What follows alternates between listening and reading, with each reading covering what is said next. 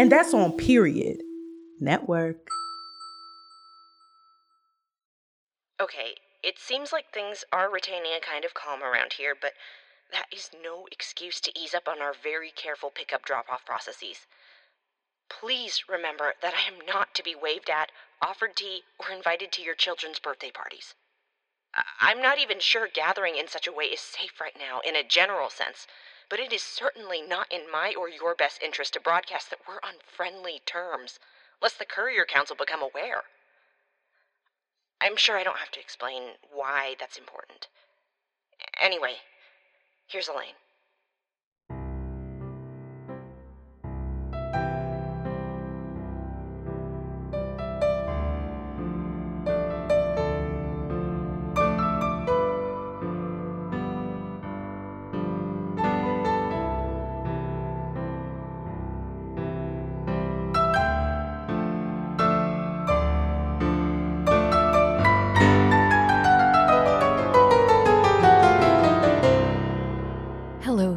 Listeners, and welcome to another episode of Elaine's Cooking Podcast for the Soul. I'm your host, Elaine Martinez.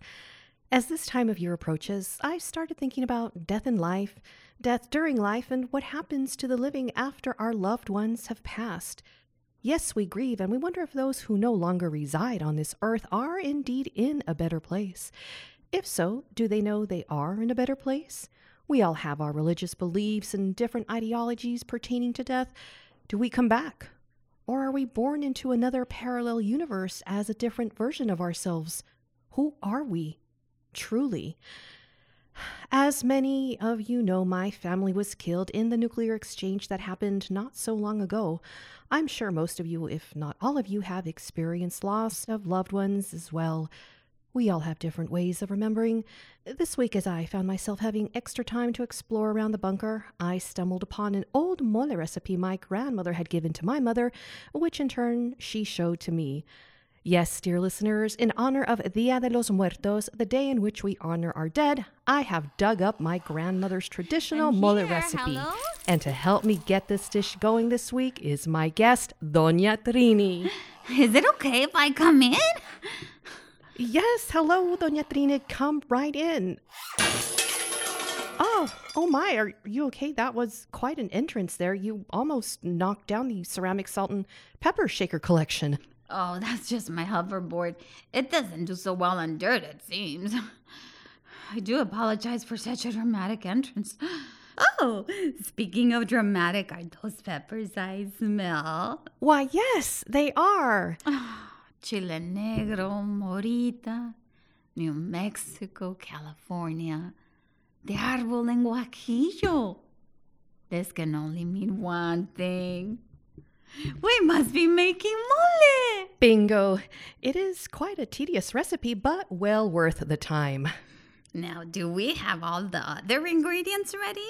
Times being what they are, I don't expect you to have everything, but I do hear that veggies are becoming more available these days. However, I can't seem to track them down. Oh, I have a dear friend who supplies somewhat, um, how shall I put this, illicit vegetables to me. His name is Dell. Hmm. And how do you spell your friend's name? D E L L? Did I get that right, Mika? Uh, don't worry, I'll write it down for you and make a map to his hovel. He loves getting new customers, especially ones as sweet as you. Thank you so much. Now, where are you in the process of making this wonderful delicacy? Well, so far I've cut all the peppers in half and taken out all the seeds. As you know, the seeds are what give this dish its spiciness, but we don't want it to be so spicy that we can't enjoy it. What's life without a little more spice now and then? now, where are the rest of the ingredients? I'm so glad you asked. Listeners, for the next part of this recipe, we will need one onion, five tomatoes, a handful of dry parsley, seven cloves of garlic, half a cup of sesame seeds, half a cup of peanuts, and last but not least, bread. Bread? Did you just say bread? As in flour, yeast, baked, crispy, crusty, toasty bread? Yes, that's right, bread. Old bread, preferably, if you have it. I know we have had people go missing due to bread related activities. Oh, you don't say. But it does add a thickness to what would be a plain old soupy consistency if we didn't have it. That is quite an admirable trait that you take such risk using contraband materials. I remember making mole only once or twice many years ago, and I never would have thought that this simple little ingredient would make a crime out of carbohydrates. Indeed. And now that we have all our ingredients cut up, I think we're ready to begin the delicate frying process. First up, the peppers. Folks, for this step, we are using a pair of license plates that I found in the back of the bunker from my grandfather's old station wagon. The plates read salt and pepper. Is that the American hip hop group formed in New York City in 1985 that sang Push It? Uh, push it! Uh, uh, but, oh, yeah. I remember that. I suppose, but if I had to guess, it probably had more to do with his love of collecting ceramic salt and pepper shakers. But anyway, we have these license plates balanced precariously on my small propane hot plate. I don't recommend this, but frying up these ingredients is something I cannot use my trusty one quart saucepan for. And make sure your oil is nice and heated. I was able to bargain off a pair of salt and pepper shakers in the likeness of Wile E. Coyote and the Roadrunner for half a boot of canola oil. oh, that's a good deal. I do love a good bargain. So now we take our cut and de-seeded peppers and fry them for a few seconds on each side. And to save some time and oil, on one license plate we will be frying the peppers, and on the other we will be frying the onions, tomatoes, plantains, garlic, and bread. Muchacha, what you're frying? You're only supposed to fry it each side for five seconds, and I just counted seven. You shouldn't try to do too much at once. Oh my, I didn't realize you were counting. I, I didn't realize that I should be counting. Well, it, it won't happen again. Thank you, Doña Trini, for being so vigilant. Well, we're just going to have to throw everything out and start all over again. Oh, I admire your precision and commitment to the art of mole making. I suppose this is a good time for an ad from our sponsor. Listeners, keep that grease hot and your body temperature as low as possible as the state is now doing thermal scans more constantly.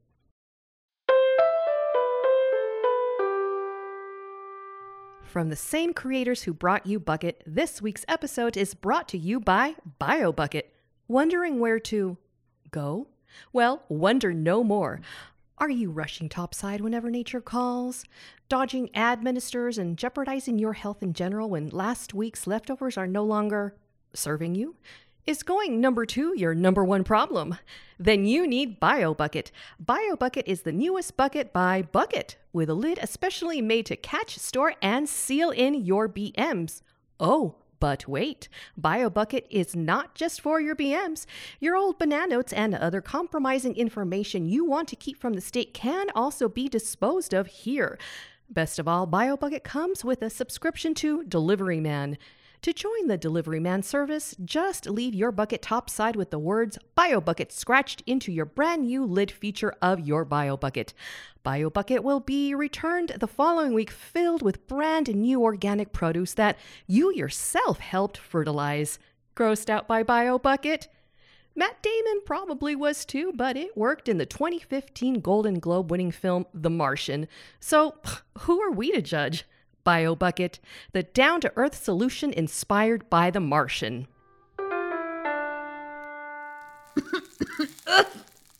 My goodness, those are some strong peppers. wait, wait a second. How come you're not coughing? It is quite an intense aroma these peppers are emanating. Um, I suppose it's because I've been around these peppers all week. You must be embrujada. uh, I'm sorry, what? You know, someone must have put a hex on you, a spell bewitched. You know. Oh, yes, I, I do remember my grandmother talking about being embrujada, but I don't see what that has to do with frying peppers. There's an old wives' tale that says if you don't cough while frying or preparing hot peppers, you must be bewitched. Huh. I'll have to look into that. I know a guy who knows a guy. I can put you in touch. Thanks. Let's throw all the vegetables into the blender along with the veg stock. Oh, do you mind going over to the corner behind the hand crank and grabbing the rain boot where I keep the veg stock? Of course not. Oh, which boot, mija? The one with the sunflowers or the turquoise paisley pattern? The paisley. Uh, Before we blend it all together, we will finish frying up the sesame seeds and peanuts. Uh, These would normally take a few minutes, but since the license plate is quite thin, a few seconds should do the trick. We don't want to burn anything as the overall flavor could turn out to have a bitter taste. In goes the veg stock. Uh, Doña Trini, do you mind giving the old crank a couple of turns? We want to make sure the blender lasts for as long as it takes to liquefy all the ingredients. No problem. I'm on it. Whoa there, Doña Trini. Easy on the cranking. Uh, this blender is uh, liquefying at light speed. Oh, yeah, sorry. Sometimes I don't know my own strength. Let's remove this extremely hot license plate and replace it with our trusty one quart saucepan. Now, folks, it is crucial that we keep the pot stirring in this case. We don't want the mole to stick and burn. Oh, we almost forgot the chocolate. We add this to take away some of the spiciness and add a little sweetness for contrast. Let me take over the steering for a bit while you grate that small block of Mexican chocolate, and you can tell me all about how this underground ecosystem works. You know, like names, aliases, occupations, political alignments, access to flour, tendencies to bake, just plain old regular everyday chit chat. Doña Trini, if I didn't know any better, I would think that you're looking to uh, recon some collateral information that the state might find useful. But I'm wrong, right? What? Me? Mija, I could be your abuelita. Would your abuelita do something so underhanded and sneaky? Well, no, but. I would never do that to any of my grandchildren, and I had six of them. How could you accuse a grandmother of six dead grandchildren of such an act of betrayal? They would love to taste this bread you put into the mole. I can hear my youngest Sarita saying, Miss Elaine, where did you get this yummy bread from? Is this pan de muerto? I do love a good pan de muerto. I remember my grandparents would make an altar every year, and when I was old enough, they would put me in charge of arranging the bread on the altar. At first, I wasn't sure why we did this, but as I got older, my grandparents explained that this is how we honor our ancestors by placing some of their favorite foods out for them as they continue their journey in the afterlife. I know now that this is more for the living than the dead, as we humans need rituals and traditions to help comfort us after a loss. And boy, have we lost a lot lately. I am so sorry to hear about your grandchildren, who I'm sure are very real and not made up to try and take advantage of people just trying to stay alive. Too much, huh? Damn. You would think dead grandchildren are an all access pass. Look, you're not the first person to use dead grandchildren to try and get to me. I really don't want any trouble here. I know the state sent you. Can I ask, what are they uh, offering you? Okay, fine. Times are tough. I don't have to remind you. The state agreed to give me a new hoverboard, a generator for my RV. Best of all, I have a no kill cease card signed by Captain Krause himself. Oh, impressive indeed. Are you angry at me? No, I get it. We all need to survive to the best of our ability. But I also believe we can do that by sticking together while trying to stick it to the state. Yeah, sure, we don't know how much time we have left, well, with all the toxic ash still falling from the sky. However, I believe we should fight the forces till the end, not become an accomplice to them. Our life, what's left of it, is still worth living. I'm sorry. Well, I know this mole is traditionally paired with bread, and I happen to have a fresh baguette, another perk of being a snitch for the state. Bread is the perk to turning in bread makers. Why doesn't that surprise me? Well, Doña Trini, based on your current alliance with the state, I'm going to have to ask you to leave, but let's share a bite of this and form our own alliance. Let's plate or mug this mole and sop up some of this spicy, comforting dish. Alliance. Fine.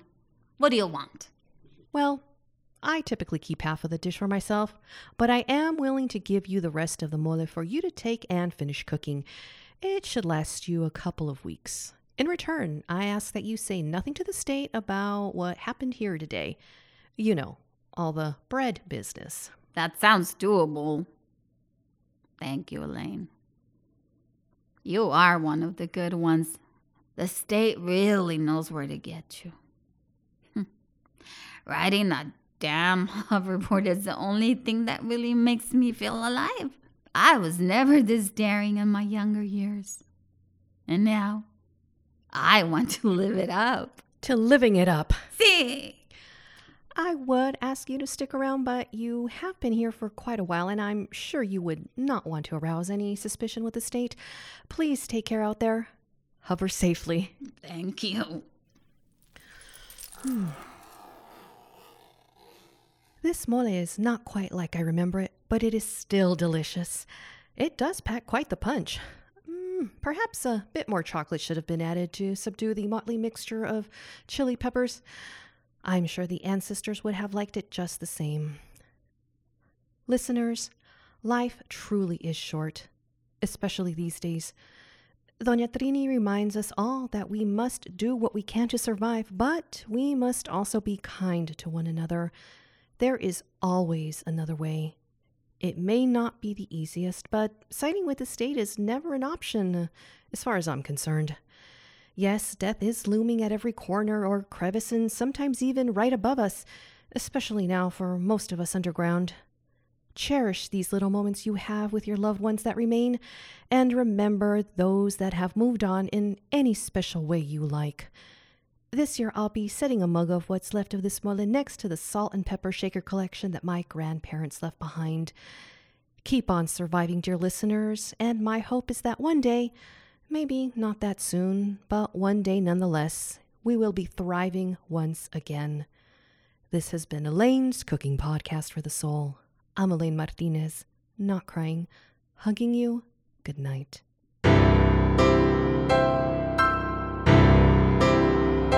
This episode was written and directed by Rosa Delgado. The role of Elaine was voiced and developed by Rosa Delgado. The role of Doña Trini was voiced by Lucy Serrano. The Courier was voiced by Rachel Wong. Elaine's Cooking for the Soul is brought to you by the Period Podcast Network. Music by Uriavi. Logo design by Stig Grieve.